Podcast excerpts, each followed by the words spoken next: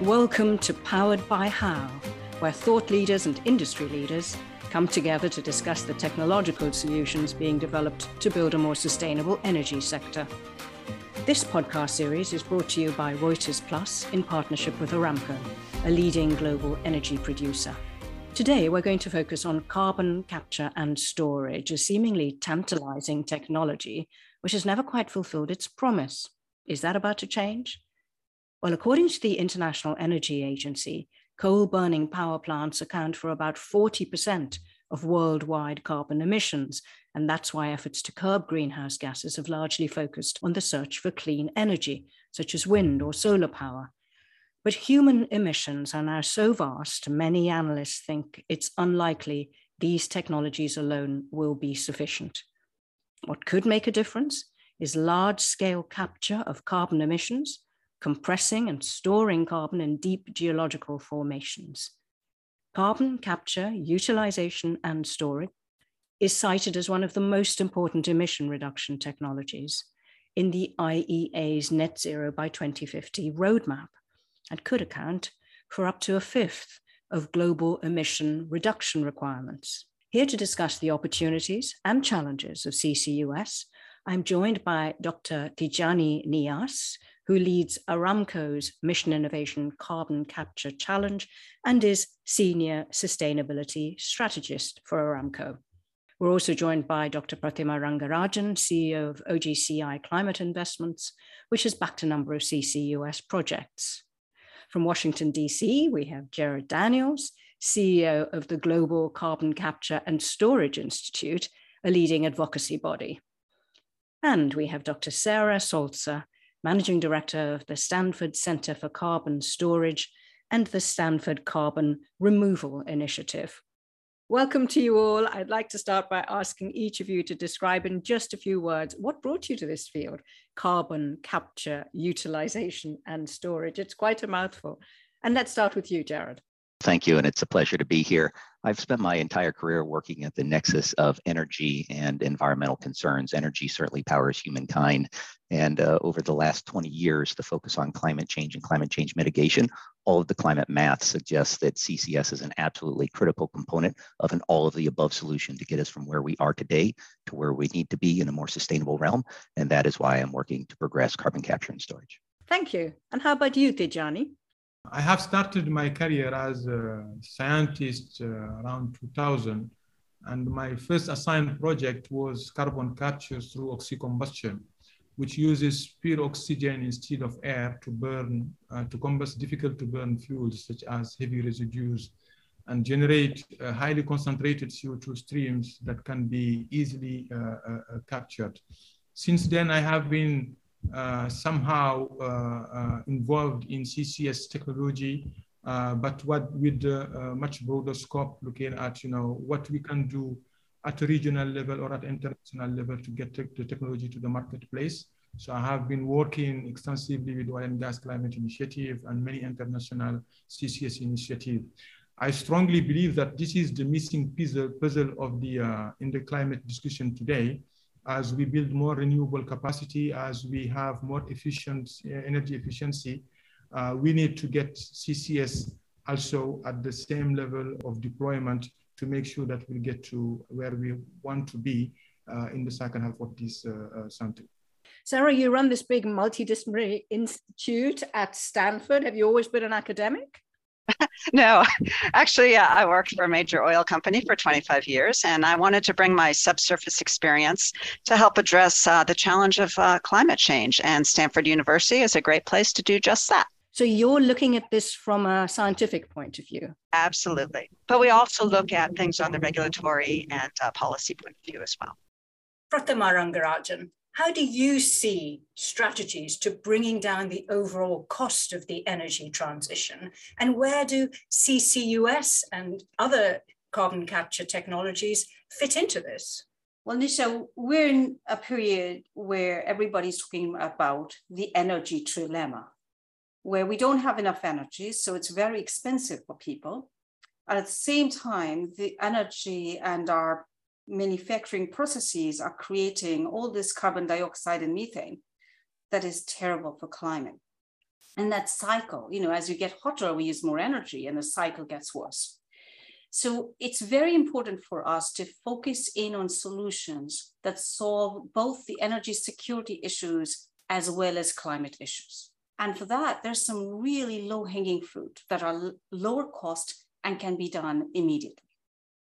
The first of these is methane emissions.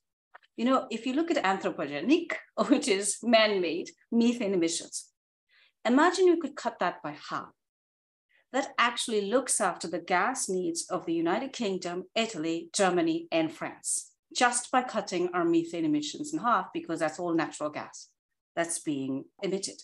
It also saves $100 billion, and it saves five gigatons of CO2 equivalents of emissions. It's a win-win situation. The second area that we can reduce, uh, we can affect very quickly is around energy efficiency.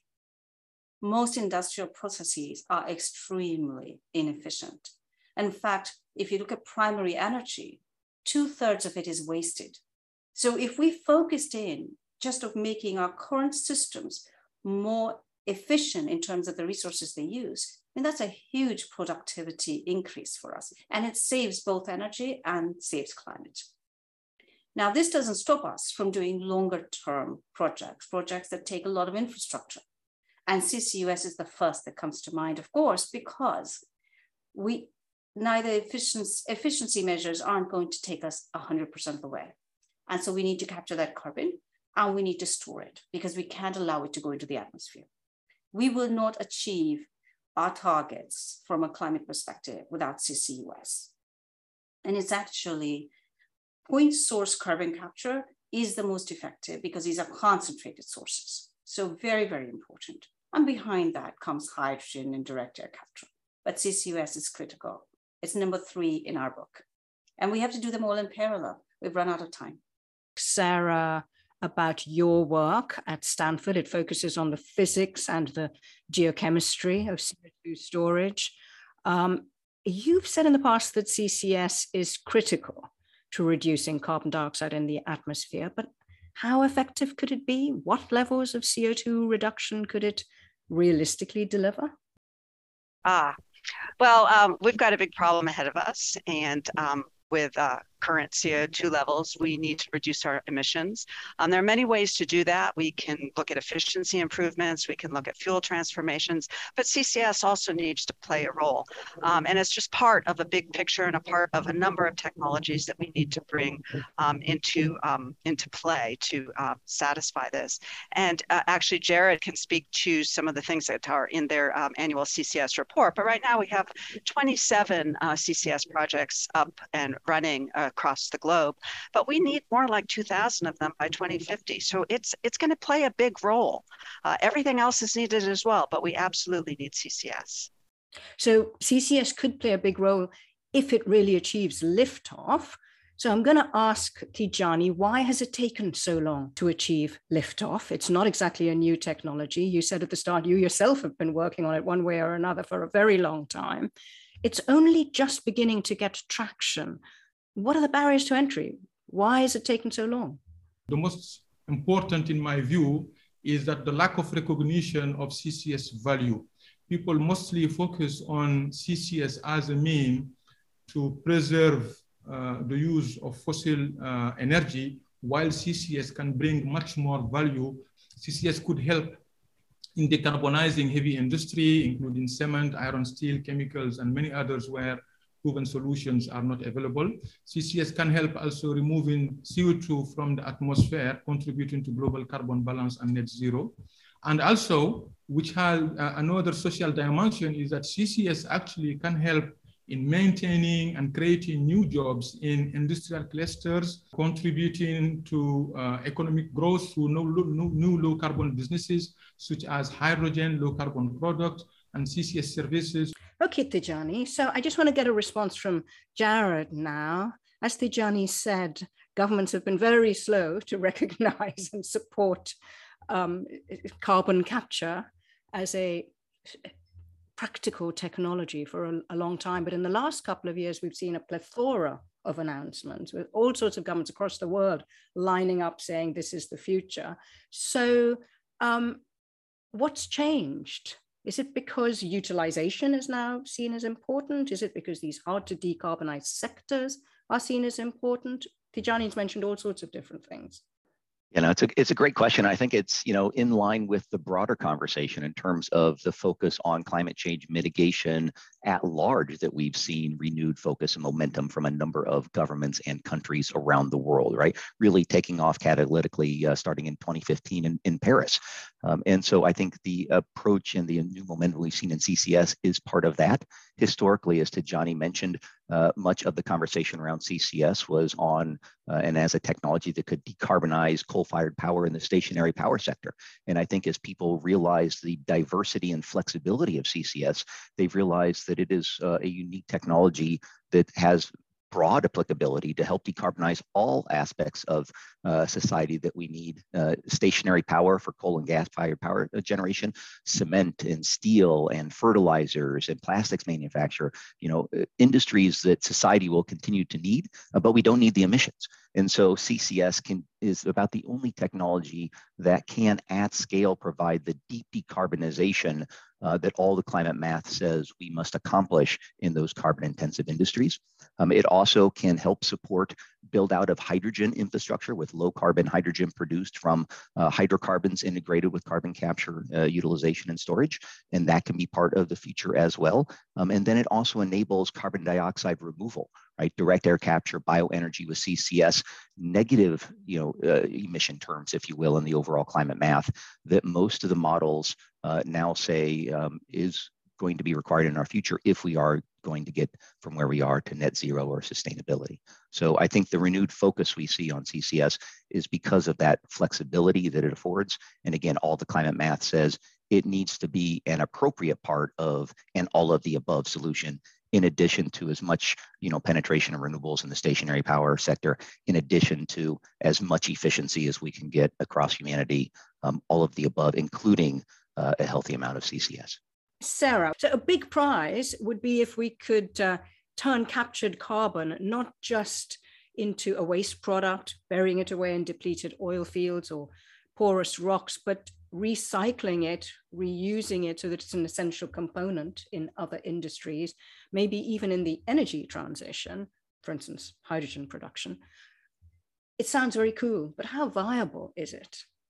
Oh, it's absolutely viable. There are many uses for carbon. The issue is we're going to have so much CO2 that we need to capture that not only if we can monetize it in some useful way, should we do that, but we're also going to need to sequester um, quite a bit of it in geologic form formations. So, for example, there are ways to sequester it in concrete, um, things like that. That's great. All of those are excellent, and all of those are ways to monetize any captured CO2. It's just that with the volumes we're dealing with, we also need to, to store it in geologic formations.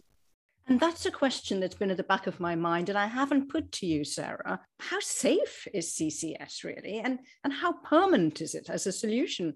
Will the carbon dioxide put into depleted oil fields actually stay there forevermore? Absolutely. Um, as as has been said a few times so far, we've been um, injecting CO2 into the subsurface since the 60s and 70s. Um, so we absolutely know how to do it. Now, typically, it has been injected to push out oil and gas, but that doesn't need to occur. It can also be injected into the subsurface and stay there permanently. Just like oil and gas has migrated into spots in the subsurface where the geology has held it in place for millions and millions of years. The same exact things can happen if we inject CO2 into the subsurface, as long as we put it in, in places that um, meet the geologic conditions that we need to have. And one of the things that we do at the Stanford Center for Carbon Storage is we look at both, um, we try to understand flow physics, we look at how to best monitor um, CO2 plumes in the subsurface subsurface to understand where they're going and how they're moving. Um, we look at geochemistry, geomechanics, and we really want to understand what happens to that CO2 in the subsurface, as well as what are the risks? What are the risks for leakage? What are the risks for things like induced seismicity? We try to understand all of that so that we can ensure that it is safely injected and it will stay there and it will not cause any adverse effects. Jarad, is this a question you have to deal with often? Does it actually work? Does it actually permanently sort out the CO2 problem? Yeah, we get all kinds of questions and, and always happy to have this conversation. CO, you know, CCS absolutely does work. We have proven this. It's been operating successfully for a number of decades on a number of applications. So there's no question, does the technology exist and work well? Is it safe? Absolutely, it's safe. Uh, one of the questions I get a number of uh, times is, well, what about CO2 storage and is that safe? And, and I think the answer is absolutely yes, that is, that is safe. Um, there are government regulations that are specifically written um, to ensure the safety and permanence of CO2 storage in the subsurface. And as some of the other panelists have said, you know, hydrocarbons and CO2 itself has been stored geologically uh, underground for millions of years.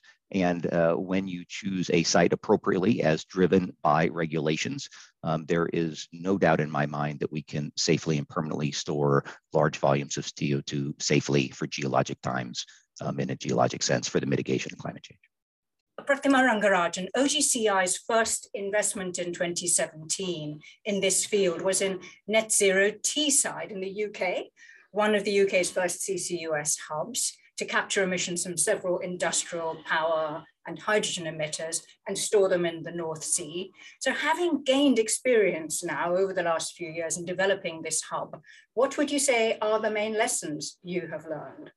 Well, Nisha, at that time, it started in 2017. It was our first, very first investment, and there were no policy strictures anywhere. The UK had tried already three times to create CCS projects, had failed, and people were pretty bleak about the prospects.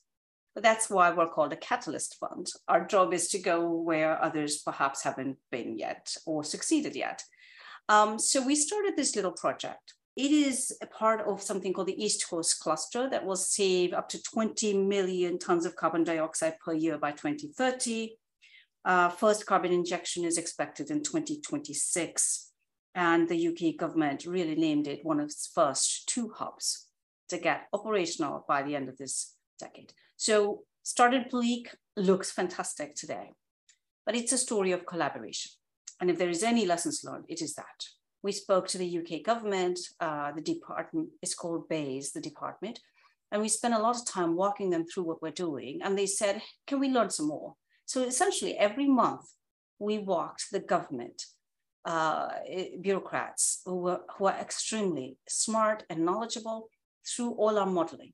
And we shared with them completely all the data we had on costs, efficiencies, everything we knew. And they'd come back to us and say, what about this? Or what about that? And what if we didn't have power? We were unbiased in this as, a, as just a developer because our mandate is to get CCS up and running. Our mandate was not to push a bias, right? So that was one collaboration that worked very, very well. And, and uh, I think it taught us a lot about how to work with governments. Today, the strategy you see comes out of those discussions. It was an unbelievably good collaboration. I've never been part of something like that. Big learning for us. I know Aramco has been working um, for some years now on just that, capturing carbon and trying to put it into geological formations. Where have you got to? What's the scope for expansion? What have been the stumbling blocks? We have been operating uh, one of the region's uh, largest CCS facilities since 2015, capturing and storing up to uh, 0.8 million tons of CO2 uh, every year.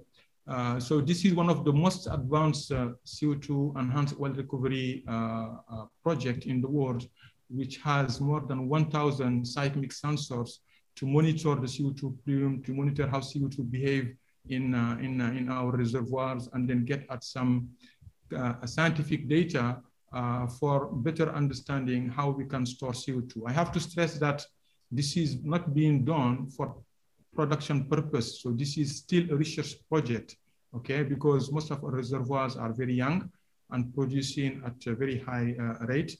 But we are preparing ourselves to understand better how CO2 behave in geological formations, including in uh, oil and gas uh, reservoirs. So it's a way of optimizing uh, CO2 sequestration and also an enhanced oil recovery. So the cumulative CO2 injected and stored these days will be around uh, uh, 10, uh, around uh, 7 million tons of CO2 since 2015. So can you put that into some kind of context for us then? Um, in terms of what you've achieved, where you're trying to get to, what is the potential? Were you expecting to achieve more by now? Yeah.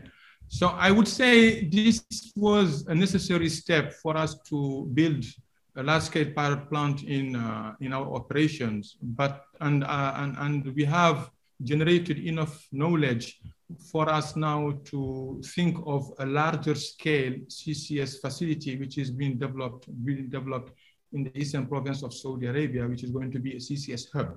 Okay, but again, you know, we capture 0.8 million tons of CO2 per year. Gerard will tell you that, you know, today we have at the global scale a capacity of 40 million tons, around 40 million tons of CO2 captured and stored every year. And there is a good, a healthy pipeline of uh, more than 100 projects with the potential to capture more than 100 million tons of CO2 and store them underground before 2030. Uh, this is just the beginning, I think, uh, because if you look at the uh, what IEA is saying in their net zero report, we need to capture and store up to 7.6 billion tons of CO2 by 2050. So to put that in perspective, so it means that the world would have to build a CCS facility that capture and store 1 million tons of CO2 per year every day for the next 20 years. So this is a huge challenge for the industry, but at the same time also a great opportunity which is worth trillions of US dollars, creating thousands of jobs uh, across many, many, many regions. So that's really the, uh, uh, the game that we have to get into uh, uh, from CCS. Something we haven't discussed yet is cost, because CCS is seriously expensive. So I'm going to ask Sarah Saltzer to address this, both with your geoengineering hat on and you're looking at it from an economic point of view. Where does the cost lie in the process? Is it to do with the capturing? Is it to do with the transport? Is it to do with the storage? Is it to do with the reuse? Give us some insights into that. Yeah, it, the, the issue with cost is it's mainly on the capture side, and it depends on what it is you're capturing the emissions from. If you're capturing at a rather pure stream where there's a lot of CO2 in the emission stream and not much else, like an ethanol plant, then the capture cost can be quite quite low relatively, you know, 20 to $30 per ton of CO2. But then you start going to places like um, refineries or um, cogeneration plants or um, power plants and the cost per ton can go up significantly to like $80 a ton or even more. Um, so that's that's where most of the cost is actually coming from. Transportation, um, it sort of depends on how close you are to your sequestration site where you're ultimately going to store it and whether a pipeline exists. Um, pipeline costs aren't all that high, however, and so that's not really a huge driver of the costs. But if there is no pipeline, building a pipeline could actually be quite um, a formidable task. And Can you actually, reuse existing pipelines? Sorry to interrupt, um, Sarah. Or do you have yeah, to oh, rebuild from scratch? Um, well, CO2 is quite corrosive, so sometimes you can reuse a pipeline or put in liners, but sometimes it'll probably require a new uh, uh, a new built uh, type of pipeline. And then the um, the last thing is on the storage side, and in the scheme of things, storage is not all that expensive, five to ten dollars per ton, probably. Pratima, OGCI is not just working in the UK, you've also been doing projects in the US, where there is a policy mechanism already in place, unlike many other countries. What's your experience been there? What are the opportunities and the challenges presented by having these policy mechanisms supported by the government? It's a great question. The US is the first to put an over, overarching policy across the country, and it's called the 45Q in fact, in 2022, with the new Biden administration, what they call the IRA, the new legislation, this um, enhanced 45Q is excellent. It gives it gives a pricing for the price of carbon, whether it's stored or whether it's used in EOR, enhanced oil recovery. And this enhanced 45 Q would quadruple the number of economic projects that we can actually see in the United States. So this is tremendous. And it really, and it's also, when you think about it, it's a tax credit we, those of us who worked in wind in the past or in solar projects already know how to use these tax credits. They're production tax credits. The system exists to use them. Banks know what to do. So I think it's fantastic. Sarah, you were telling us earlier about the, the costs of CCS, especially because of the carbon sequestration aspect, anything from $20 to $80 or more per ton. Now, some US states have introduced incentives, direct subsidies, haven't they? Has that had the desired effect? I think part of the reason that we're seeing a lot of activity in uh, CCS and a lot of announced projects now in the United States is due to um, a couple of things. One is a federal tax incentive called 45Q. And what this incentive does is gives the capture facility $85 per ton for any CCS that, or any CO2 that is captured and stored in a geologic formation.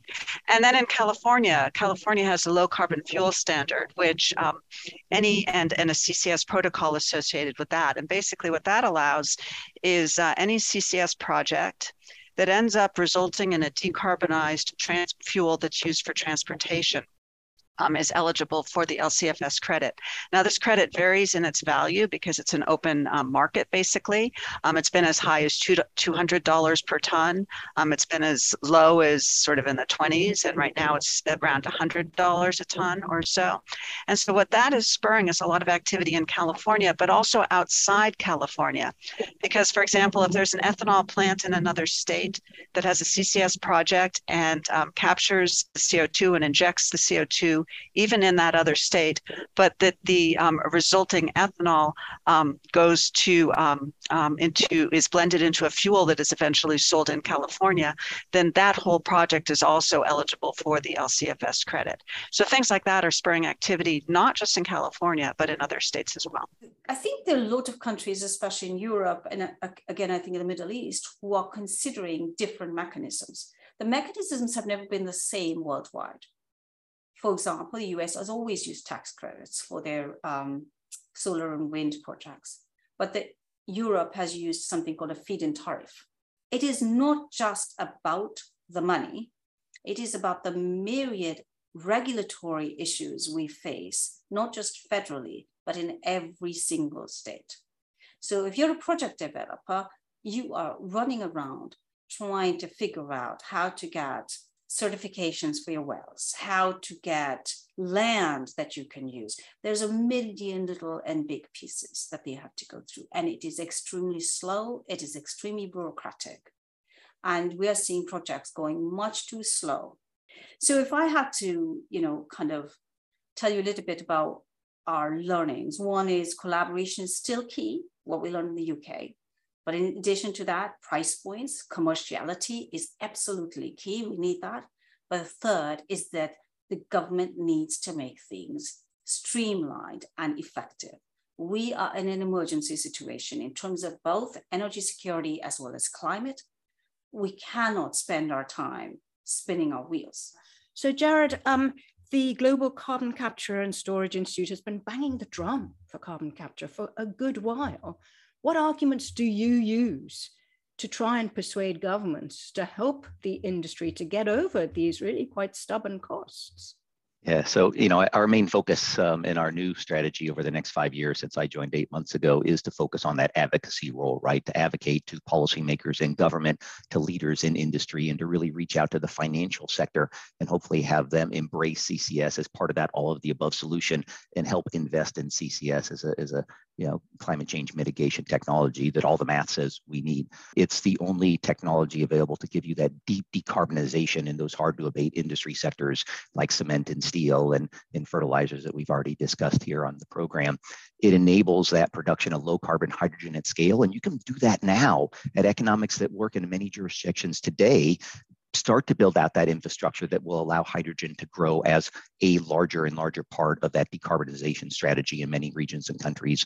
And as you know renewable sourced hydrogen continues to uh, be driven down uh, by reductions in the cost of electrolyzers you know that those hydrogen sources um, can sort of plug and play in the infrastructure that you could again begin now um, fueled by uh, hydrogen produced in integrated fashion with ccs it also can help firm um, some of the variable renewable power in the stationary power sector and help decarbonize you know dispatchable power sources as well that the stability and resiliency and reliability of our, our stationary power grids are going to require uh, going into the future. CCS um, is one of these engineered solutions that can deliver negative emissions, right? Direct air capture, uh, bioenergy with CCS um, and to really give you those terms where we can effectively pull CO2 out of, out of the atmosphere, store it responsibly in the subsurface from where it came, right? And CCS is a critical component um, if that's part of our, our future path as well. Aramco has been researching ways to reuse CO2 in other industries, for instance, accelerate concrete production. Has there been any interest from the concrete industry, the building industry? Yeah, indeed, we have been researching for the use of uh, CO2 for concrete curings uh, at lab scale for uh, quite some time. But over the recent years, we have built enough confidence to engage with local cement producers uh, in, uh, in, a discussion to look at ways to scale up the technology. It's very exciting because, as you may know, water is scarce in Saudi Arabia, and concrete curing actually is using CO2 instead of water. So this would save a lot of energy while also providing uh, better uh, uh, mechanical resistant uh, uh, carbon cured uh, concrete and also storing CO2 permanently. So let me just interrupt you there, Tidjani. By doing this, you actually reduce the energy that's used to cure the concrete, as well as burying a whole lot of carbon dioxide. We avoid using water for the, for the curing we reduce the amount of cement for making the concrete and we save also energy during the concrete, uh, concrete process. And actually using CO2 for the concrete curing is a much faster process compared to uh, curing uh, concrete with, uh, with, uh, with, with water. so again, this is very exciting, but we don't stop there because we look at all ways to make value from CO2 and uh, because we believe this is uh, extremely important and this is in the heart of the circular carbon economy which we believe is a very effective way of uh, managing uh, emissions and we're looking at uh, how to make how to capture co2 from air and then produce synthetic fuels that could help decarbonize hard to abate sectors such as uh, uh, aviation and shipping and uh, many others. We're looking at how to develop new generation of catalysts and processes for using CO2 to make polymers and a variety of, of chemicals. I think if you look at the CO2 utilization prospect, uh, uh, uh, Uh, uh, uh, there is a potential to avoid billions tons of CO2 by 2050 if the technology is there. And are we seeing these emerging, Jarad? We hear about hubs, CCUS hubs in hard to tackle sectors. I mean, not just cement and concrete, but steel, chemicals, fertilizers. Are these actually happening in any meaningful way? Yeah, they are. We, we, we see the rise of CCS hubs and clusters or networks taking off globally. Um, it's, it's led by uh, many countries around the North Sea and the European uh, region uh, and in the UK in specific has some government policy tools that have incentivized you know, the formation of hubs and clusters to capture from multiple uh, point sources that are located in, in, close proximity and then responsibly store those and, and utilize shared uh, transport and storage infrastructure. Um, and so this is, you know, the networks are a way that we can capture from many point sources and get the economy of scale that's required to again uh, achieve our, our goals in terms of the amount of, of CO2 that's that's captured and stored across a number of these carbon intensive industries. We also see the rise of uh, conversation around CO2 shipping. So not just moving CO2 that you've captured uh, by pipelines across land, but how can you move that through shipping um, to most economically and, and uh, efficiently uh, connect capture point sources to the best geologic storage opportunities or utilization opportunities.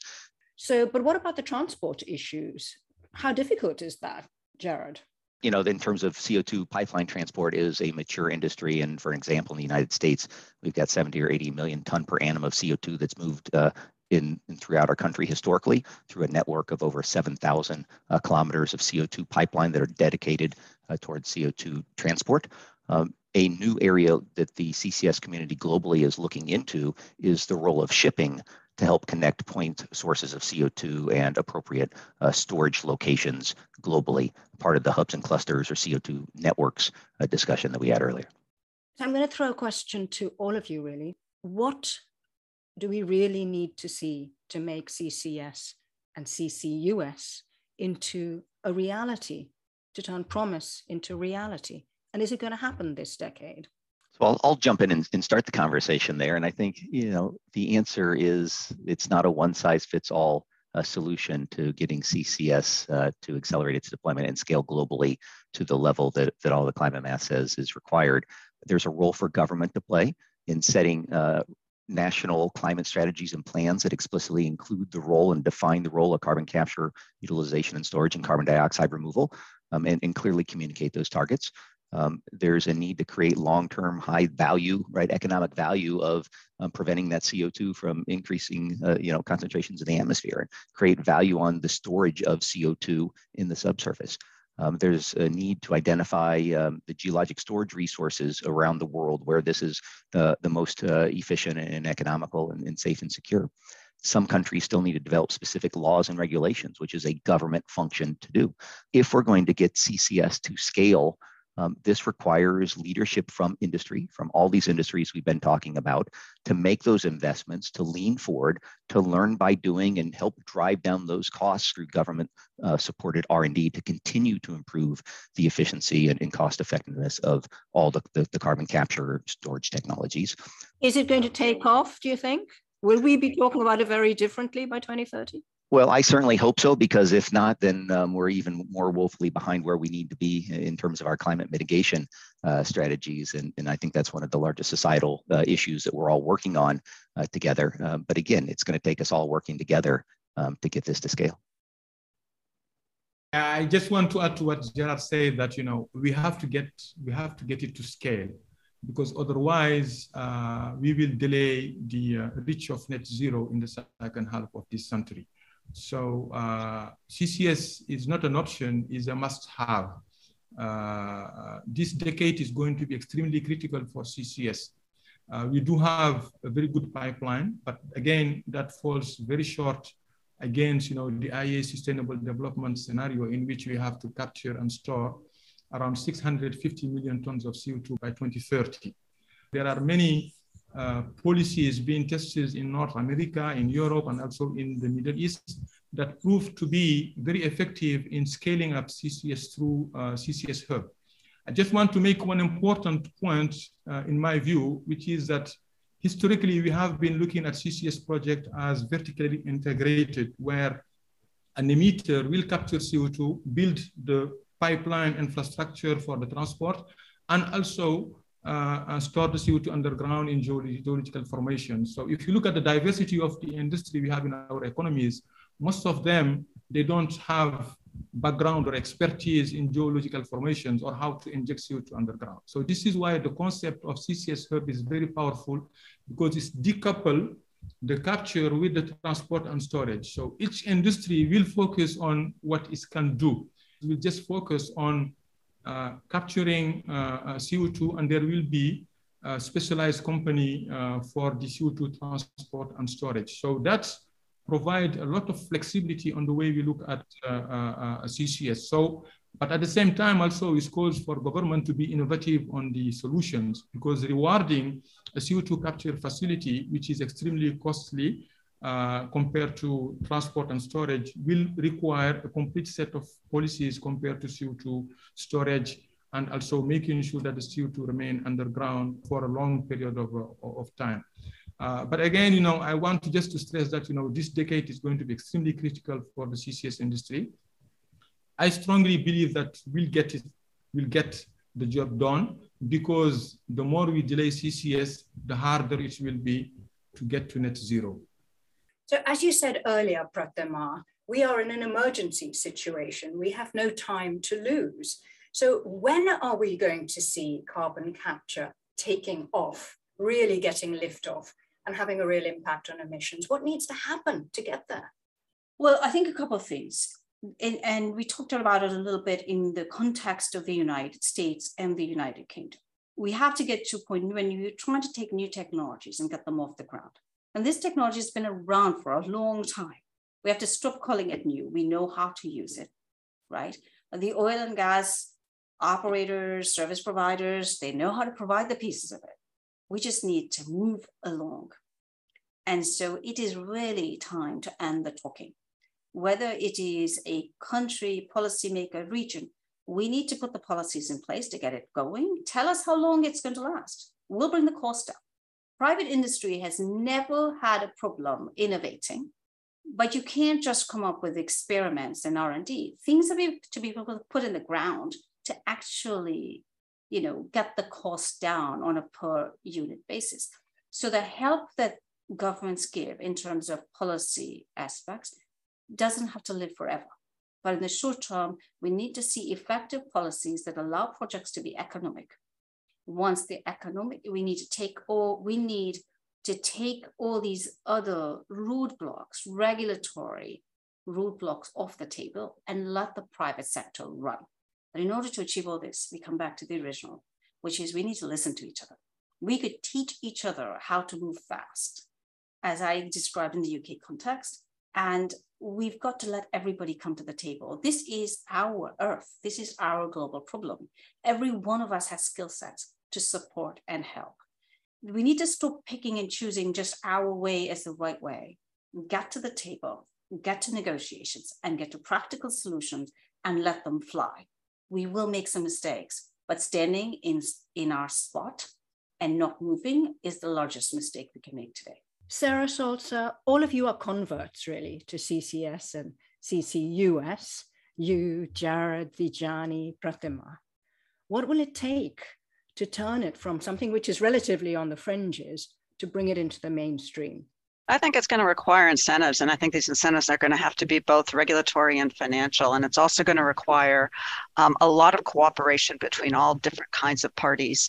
So, for example, in the US, we're seeing the DOE, the Department of Energy, um, they've always been supporting CCS and supporting demonstration projects, but we've just seen recently this year um, a lot more uh, funding toward uh, CCS projects, and we are absolutely going to need that going forward.